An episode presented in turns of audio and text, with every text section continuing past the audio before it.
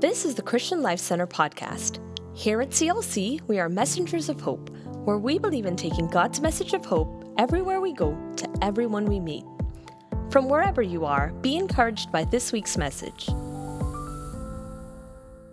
at Christmas time, there's a lot of symbolism that we talk about. We often think about the shepherds, the angels, the manger. Uh, last week we talked about Jesus as king, and we looked at what does that mean for Jesus to be king. This series, and the reason why we were doing this series this year, looking at uh, when Jesus came and why did he come, is because of the magnitude of understanding why did Jesus come to earth? What was the necessity of that? The eternal Son of God, why did he have to come out of the heavens and come to earth? We call that the incarnation, when he was incarnate here on earth. Emmanuel, God with us. Why was that necessary and why was that important? We're going to see that today, when we look at two uh, two thoughts one a theological answer and then another a, a practical answer. We're going to continue to understand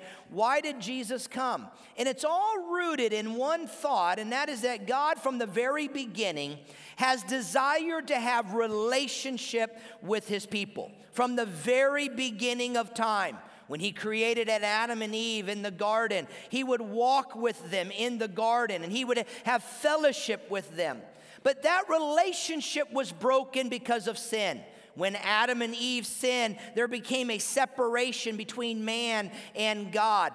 God is a holy God. He is a righteous God. And because of his nature and his character and the holiness of who he is, sin cannot come into the presence of God. And therefore, the, the relationship was broken and there was a separation with his people. But God has always tried to remove that separation. He's always wanted to have a relationship with his people. When he was leading Israel out of Egypt, he would lead them by day with the cloud and by night with fire. And throughout history, we would see him over and over demonstrating his desire and his longing to be with his people. The more we understand this, the more we can celebrate his birth, we can understand his ministry, but most of all, we can see the importance of what it means to you and I. So today, two simple thoughts. I'm going to open the service up in a few moments in the altars here. And so I don't want to speak as long as maybe normal. don't say amen to that one. But I won't be speaking as long because Pastor Kenny's going to come and we want to open these altars because I believe that God is not done. We sense the move of His Spirit. And I don't want you to, to lose this moment of what God is desiring to do. He has always desired to walk and be with His people. So, Father, as we open your word, I pray that our eyes will be opened, our heart will be open, our spirit will be alert, and that God, you will illuminate through your spirit, enlighten by your spirit, a revelation from heaven into our hearts and lives today. And all God's people said, Amen and amen. So let's get started by looking at the theological answer first. Now, don't lose me when I begin to talk theology here, but the theological answer as to why Jesus came. If you're a note taker, I hope you are, you have your app, go ahead and write in. Jesus came. The theological answer was to make us partakers with the divine nature of God, to make us a partaker of His divine nature. Now, as you're writing that down, let me explain a few thoughts around this. First of all, when a, when a believer, when an individual gives their life to Christ, God sends His Spirit, the Holy Spirit, to indwell in the heart of that believer. God in a sense, places within the heart uh, of each and every new believer in Christ a part of his nature. His divine nature is placed within the heart of a new believer. And therefore, that's why the Bible says, you and I, as we come to Christ, are new creations. There's a metamorphosis that takes place. The old nature, the carnal man, the sinful man, that seed of corruption is what Paul calls it, is changed. And we're born again spiritually, and we become a new man, a new creation, a new creature, a creature in Christ. What does that mean? Is the divine, trying to make it as simple as possible, the divine nature of God is like a seed that now is in me, and, and the old nature is removed, and, and there's a change, a metamorphosis, and the new nature becomes my nature. We are born again spiritually. Now we know from Nicodemus' story in John chapter 3, Nicodemus heard that for the very first time, and, and he says to Jesus, How can one be born again? How can they go back into their mother's womb and be reborn? That is not possible. And here, Jesus begins to help us to understand this simple revelation that there is a spiritual new birth. That's the divine nature. A spiritual new birth is we become connected, we, we embrace it, and now the very presence of God and Spirit of God indwells us. Let me show it to you in scripture here in Second Peter chapter 1 and verse 3, reading from the New International Version. Look at verse 3 of chapter uh, 1. Second Peter, he says, here in Peter, uh, he says, His divine power has given us everything we need, everything we need for life and godliness through our knowledge of Him. Now, that's an important verse in verse 4, we're going to see that we're partakers of divine nature, but we're, we're partakers of it when we embrace the divine power that He's given to us, and we get everything we need in the power and through the knowledge of who Jesus Christ is. As that divine nature becomes a part of our nature, everything we need for life and godliness, underline that, circle that, through our knowledge of Him who called us by his own glory and goodness. In verse 4, through uh, these, he has given us his very great and precious promises, so that through them you may participate, here's the key, underline it, in the divine nature and escape the corruption in the world caused by evil desires. Underline that. What a powerful, powerful verse.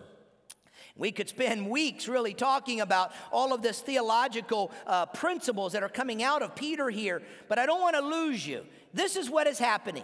The believer, you and I, we escape the corruption that is in the world, the sin that's in the world, and we are able and are enabled to live eternally by the divine nature that we see. For the divine nature of God that gets planted within us, where sin would keep us removed from God, in our repentance, we turn to God, and in the repentance, God's mercy and grace forgives us. Now, don't miss this point here.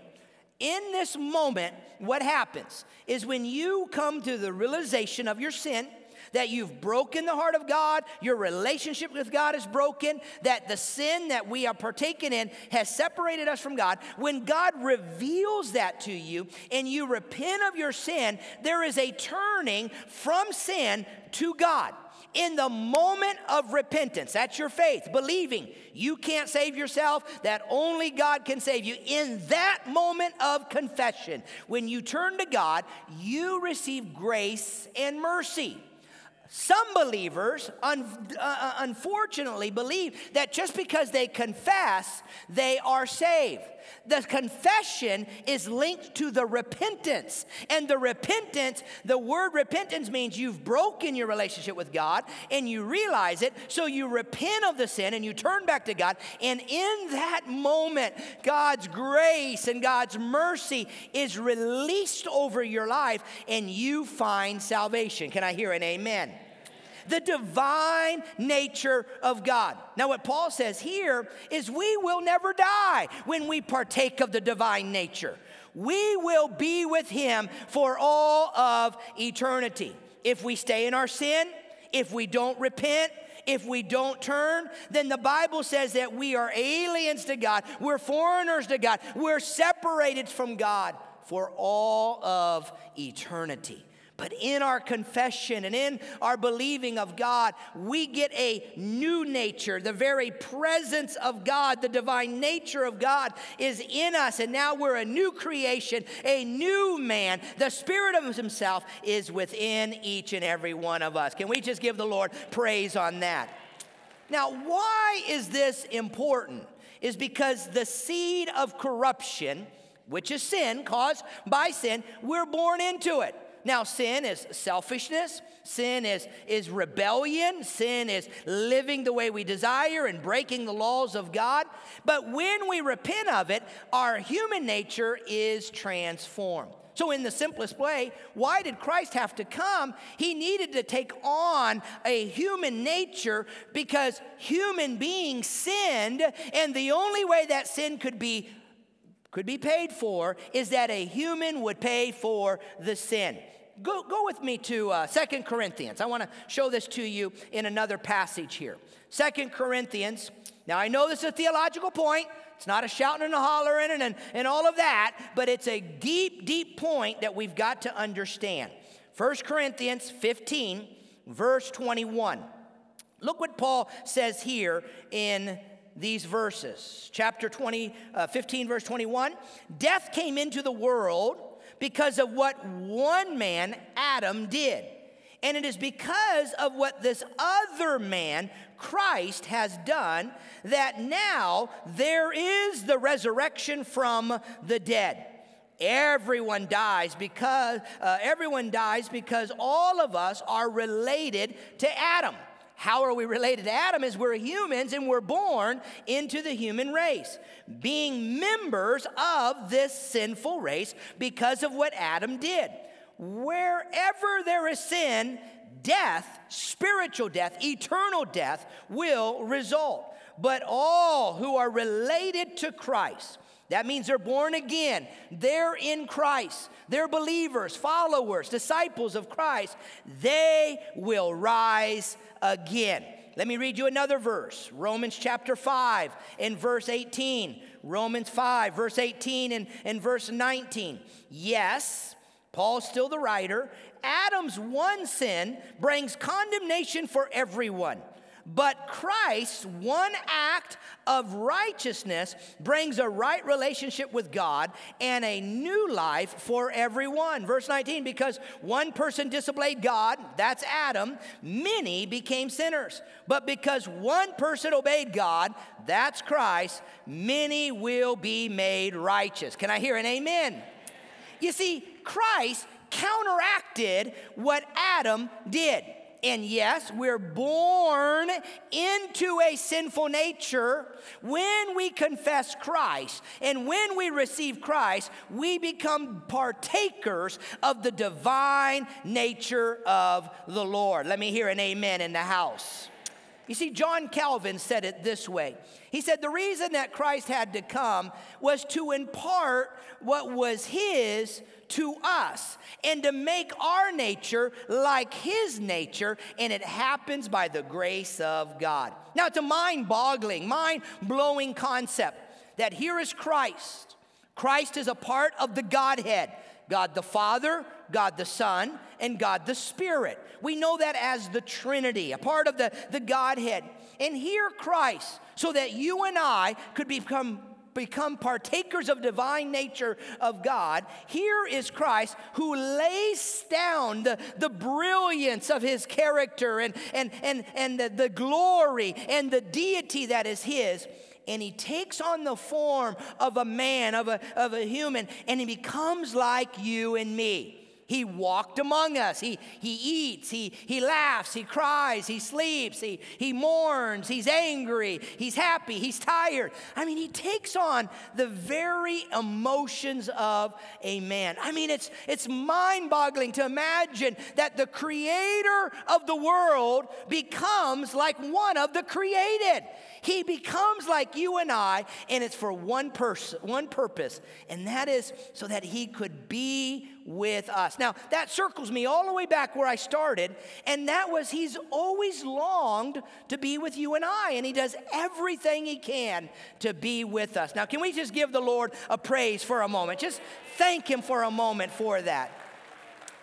So, the theological answer, but there's a practical answer. And that's where I want to spend a few moments today before we open up these altars. The practical answer is that God desires and has always desired to be with us and to satisfy our deepest thirst. Now, I ask you to turn to John chapter 4. And in John chapter 4, we, we have the story of the woman at the well. It's called the Samaritan woman at the well.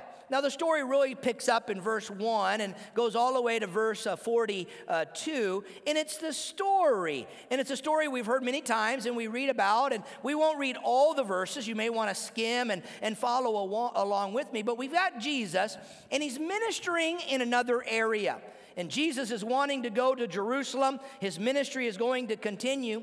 And the quickest uh, route from Jericho and the Sea of Galilee is through Samaria when somebody is going to be going to Jerusalem. But I've been telling you that there was this bitter uh, hatred between the Jews and the Samaritans. I mean, it was, it was racial, it was political. Uh, I mean, it was barriers that were there for years and years and centuries. And, and so the, the, the normal, pure Jew would not even go through Samaria about a two hour, about, about a two day, two and a half day trip from the Sea of Galilee. They would go around Samaria, come through Jericho, come up around the Dead Sea and through the path and up to Jerusalem, which would take then about four and a half, five days because they would not go through Samaria. So, here in the very first verses, we see that Jesus needs to go, and it says, and it's a very interesting uh, statement Jesus says that he had to go through Samaria. Now, why would he say he has to go through Samaria? Well, let me tell you, it's not because he was in a hurry. It wasn't because he wanted to get there as fast as he could. There was a purpose and there was a mission. Everything that Jesus does has intentionality behind it, and it usually has to do with him coming to meet the deepest needs and thirsts of his people. He had a mission, he had a purpose, and I believe it was to meet this woman. This woman would have a transformation. This woman's life would be changed. Not only her life, but Samaria and those that she will go back to will be changed by the encounter that this woman has. Let's talk about this woman. Here, now I told you, I'm not going to read all the verses, but here is this Samaritan the Samaritan woman, and Jesus goes to Samaria. He says, I've got to go. He's on a mission, he's going, and we find that he gets to Samaria. Now, he's outside the city and he's at the well, and there's a long history about the well that I won't, uh, the, the, the well, not the, the fish well, but, you know, a well, yeah. My wife's giving me directions. Uh, so he's at the well, and the disciples leave him and they go into the village to get some food. Now, Jesus is there. It's noontime, it's hot. He's tired. They've been traveling. And we find that this woman comes to the well. Now, it's interesting that she comes alone.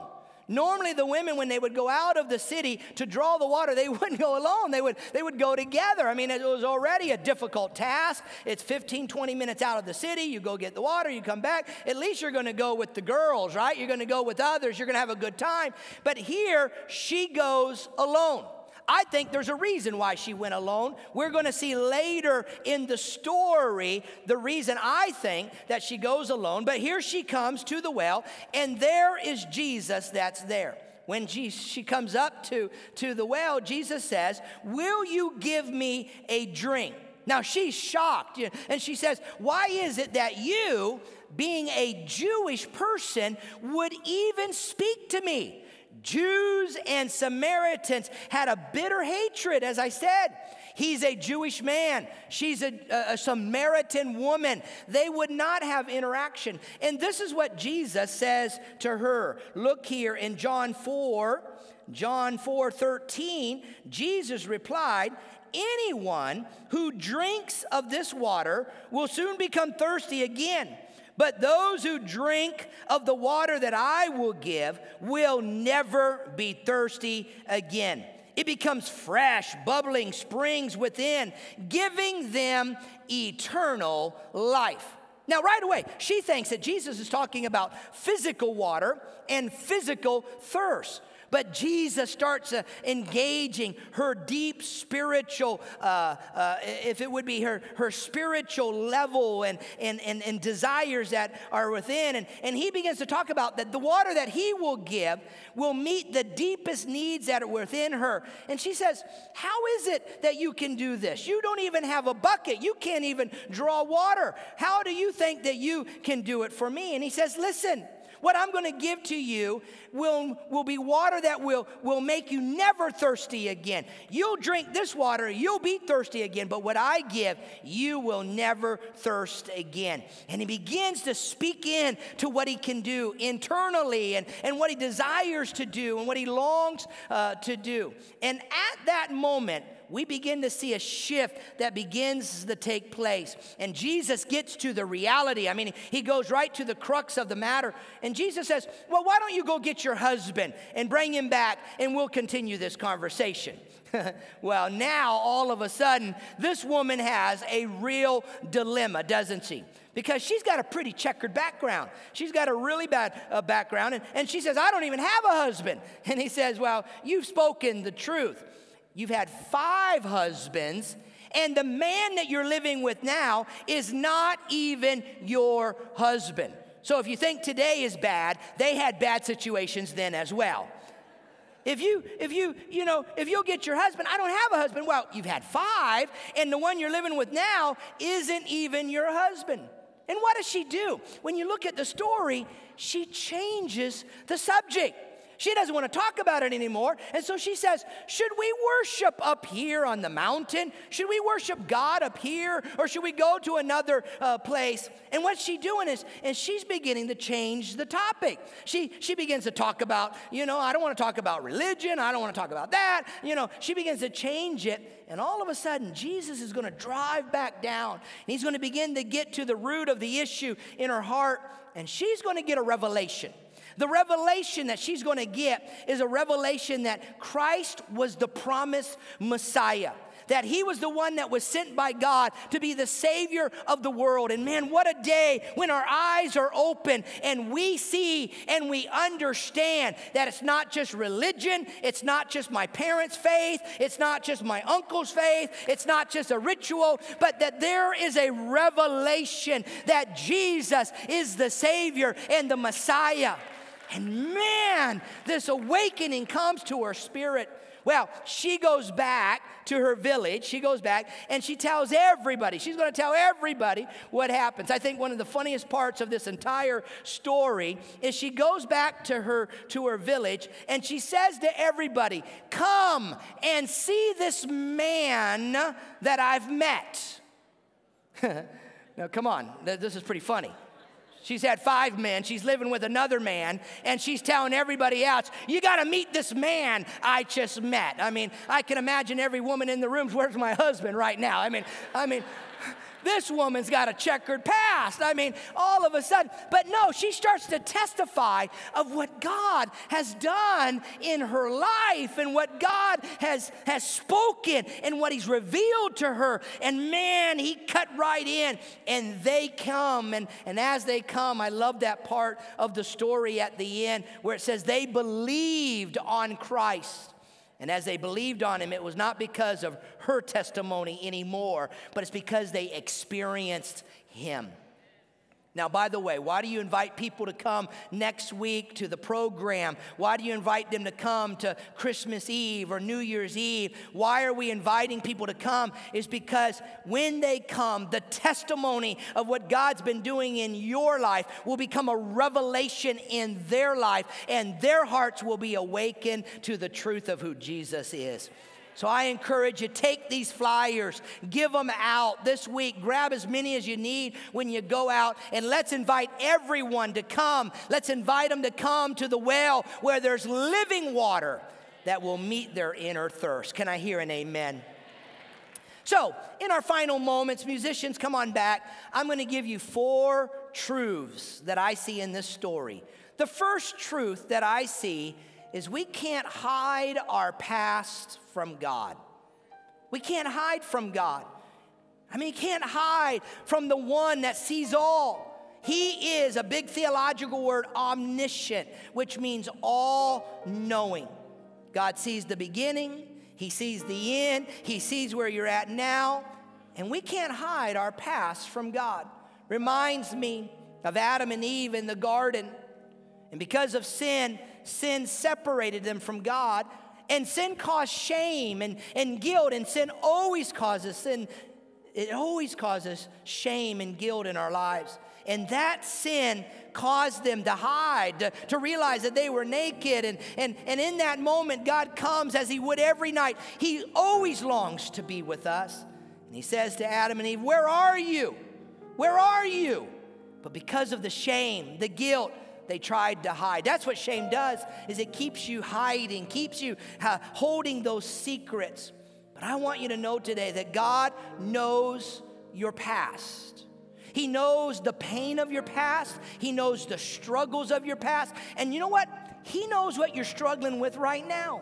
He knows your thoughts. He knows your doubts. He knows your insecurities. He knows your fears. And if we'll be honest, honest with God, honest with ourselves, and we'll surrender it to Him. If we'll allow Him to reveal the greatest revelations that can come through the Word, we'll begin to understand the divine nature in a greater way. So, the first truth that I, I, I want you to understand is God knows your past.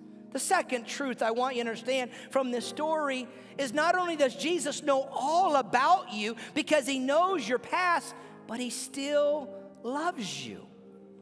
You see, He has seen the struggles, He has seen the hardships, He has seen those doubts, He has seen you when you're up and down and you're trying to live a life that He, he desires. He sees it and He still loves you. He's still waiting. His arms are out crossed, He's still crossing barriers to get to you. You see, he said, I got to go to Samaria. There was a mission, and he's got a mission this morning. And his mission this morning is to heal your broken heart, it's to replace all of the pains and the hurt with a peace that comes, a peace that passes all understanding. So you may be here this morning having lost a loved one. After the first service, I prayed with one in the lobby who just lost her sister a couple days ago. She's flying out for the funeral and the pain and the hurt that's there. Can I tell you, God feels it. He took on a human body like you and I, He understands our pain. And what He wants for you and I to do is to release it to Him, to find grace and mercy in Him, and to understand that God's grace is the thing that will give us the greatest fulfillments in our life. He knows you best and He loves you the most, regardless of what your past is. The third truth that I want you to write down that I understand and receive from this story, and it's a, it's a truth that's a little bit of a warning for you and me, and that is sin has consequences. Someone once said that sin is fun on credit. You have fun now and you pay later. I found that to be true. But you know what I've also discovered and what I've also found is you don't get to choose how much you'll pay. You will pay, there is a price to be paid, but you don't get to choose what the consequences always are. When we sin, we don't get to pick those consequences and how much it will cost. It's kind of like this. Imagine with me, you go to a store and in this store is everything, anything, everything, anything that you may want or anything that you can desire. You're told that you can have anything in the store, as much as you want in the store. The problem is two things. If you touch it, you buy it. It's not just if you break it, you buy it. If you touch it, you buy it. And secondly, you don't know how much it really costs. So, at first, because you don't know how much it costs, you look around and there's a lot of things that entice you. There's a lot of things that you would want. There's a lot of pleasures. There's a lot of things that would bring fulfillment, a lot of things that have been in your desire, and you long for it, but you don't know how much it's going to cost. So there's a there's self-will that's there. There's discipline that's there. You've learned to discipline your desires and you hold off from touching it. But after a while, you start rationalizing and you start compromising. You start talking to yourself. Have you ever talked yourself into sin? Have you ever talked yourself into, into doing something that you knew wasn't right, but you rationalized it? Anybody in this room? Well, I have. So right now, I kind of feel like a, you know, a, a lion in a den of Daniels right now because nobody's raising their hand with me. But the reality is, I have. I talk myself into it's okay. I rationalize, God will forgive me. I rationalize just this once. I, I, rationalize that, well, my situation's a little bit different than everybody else's situation. Well, you're in the store, and after a while, you start longing and desiring for things that you see. And below, before you know it, you reach out and you grab something, something that really entices, something that really you desire and you grab it. And as you grab it, you take it up to the cashier. And as you go, there's a little bit of fear of how much it's going to cost. But at the same time, you've already convinced yourself it's worth the price. Whatever it is, it's worth it. And so you take it, and as you hand it to the cashier and you say, How much is that going to cost? The cashier says, Well, that's going to cost you your reputation. That's going to cost you your job. That's going to cost you your marriage, your ministry, your anointing, your kids, your family, your peace of mind. You see, I'm convinced if we could see what it costs, we will hold back from reaching out and touching. But the problem is is sin has a price. There's consequences to our sin and we don't always get to choose. My prayer for you, my prayer for myself, my prayer for our team, our staff, our pastors is God, show us the price. Before I get into that relationship, show me the price. Show me the pain. Show me what's going to happen if I cheat on this or if I do that. Show me the end, oh God. Open my spiritual eyes and let me be discerning to recognize and know. See, the problem, I know why you're quiet, is we live in a generation that says, it's okay reach out and touch. It's okay. You can have it. It's okay. The price isn't very much. It's okay because God forgives you. And we diminish the consequence. But, church, I want you to know that God is a holy God, He's a righteous God, and there are consequences for our sin. The divine nature is a transformational nature. But once we embrace of the divine nature, we walk in it. And as we walk in it, it begins to grow the fruit in our life. That seed, the divine nature, has got to be watered. And as it's watered, it becomes a fruitful tree and a vine, a, a tree of righteousness for the kingdom of God. So the reality is there is a price to be paid. You see, what I know is this woman's story is the same story probably for many that are here today. Bad decisions that have been made, not knowing the price, not understanding the price that was going to be paid. You see, this woman, I told you, came to the well alone. I think she came to the well alone because she was a social outcast. All of the relationships, everything that has happened, the guilt, the shame, the weight, the burden, and maybe you're like that today. Her past that has checkered her. She comes alone, but Jesus is there. Broken relationship after broken relationship, broken relationship, far from God. But Jesus is there waiting. He had a mission, He had a purpose, and I'm here to tell you today it's the same for you and for me. He'll meet you where you're at, He'll be at the well with you but He doesn't want to leave you there. He wants to offer you living water. Say, living water. You know what that represents? It's its life, it's refreshing, it's a vibrancy. You know, he doesn't want your faith to be apathetic and stale and complacent. He wants you to have a faith that's alive. He wants you to have a faith that, that's active, that's moving you and, and leading you. A faith that you're having a communion with Him and it's bubbling up wells of living water that's within you. John chapter 7 takes it even farther and says that that is the Holy Spirit that's released into your life that leads you and guides you because you're people of the Spirit that's in tune to the Spirit. Well, lastly, write it down. The last truth that I want you to understand is that Jesus is the only one that can satisfy my deepest desires. Look at these few verses that I got in your outline. I want to read them to you in our final moments. A few verses. Jesus said, If you knew who I was, you would have asked me, and I would have given you the living water. In verse 14, look here, a few verses down whoever drinks the water that I give shall never thirst again, but the water I give shall become inside a well of water springing up to eternal life. I mean, what Jesus is saying is when you recognize these truths that I'm telling you about today, Jesus is saying the living water is purpose in your life. The living water will bring meaning and significance and satisfaction and fulfillment in your life. That is the living water. He meets your greatest thirst. Look here, Psalm 42, verse 1. Look in your outline. As the deer pants for the streams of water, so I long for you. Say it with me. So I long for you, O God. I thirst for God, the living God. Isaiah 12, verse 2. See, God has come to save us. I will trust in him and not be afraid. The Lord God is my strength and he is my song. He has become my salvation.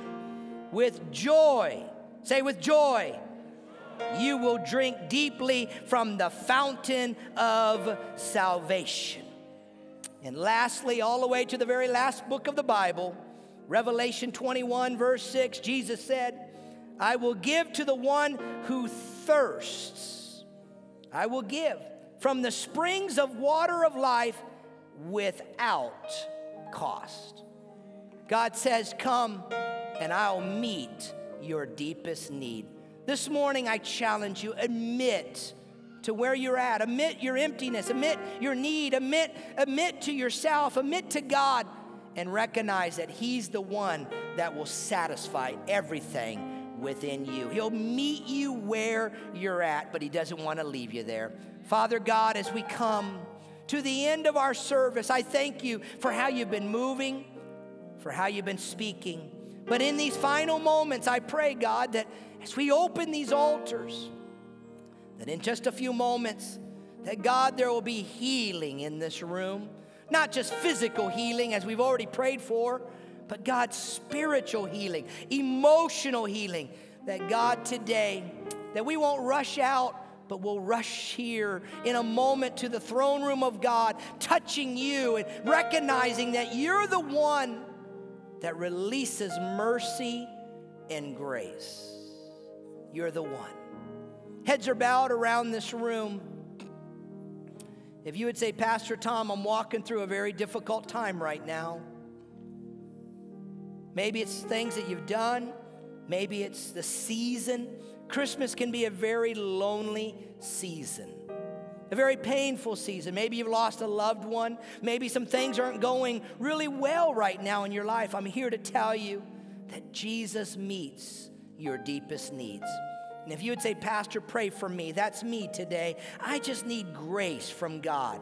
His grace is sufficient. I need peace from God today. Would you lift your hand and say, Pastor, pray for me today? That's right. Don't be embarrassed. Just lift it up. Yes, sir. Guys, don't be embarrassed. If you need a touch from God, if you need an awakening in your spirit today, let God touch you in this room. Just reach up your hand and say, Pastor, that's me today.